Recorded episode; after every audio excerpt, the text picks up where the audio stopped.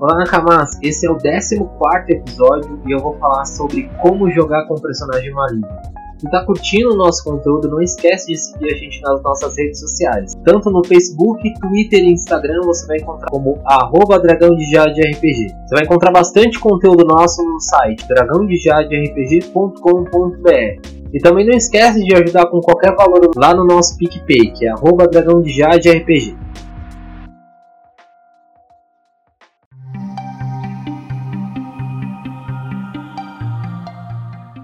Muita gente acha que todo personagem maligno segue as mesmas ideias e preceitos do Coringa do Batman. Se você usar esse tipo de personagem na mesa, é, ele vai ser o primeiro personagem que vai morrer.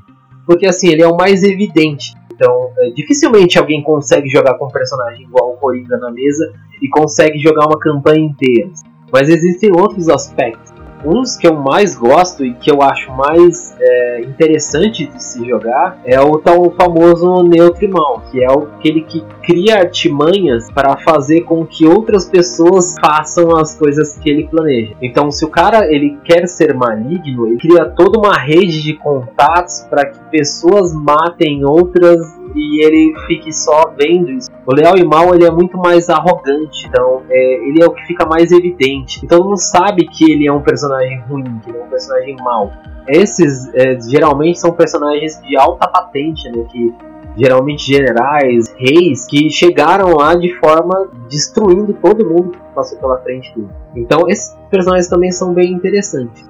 Esses três tipos de tendências, eles são bem divergentes, né? mas assim, um dos maiores problemas que a gente tem com personagens malignos é que os jogadores não sabem lidar com isso. Muita gente confunde o real com o fictício e acaba levando isso para mesa. É aquilo que eu disse em alguns episódios atrás. Vale sentar e fazer uma sessão zero para poder se discutir esse tipo de assunto.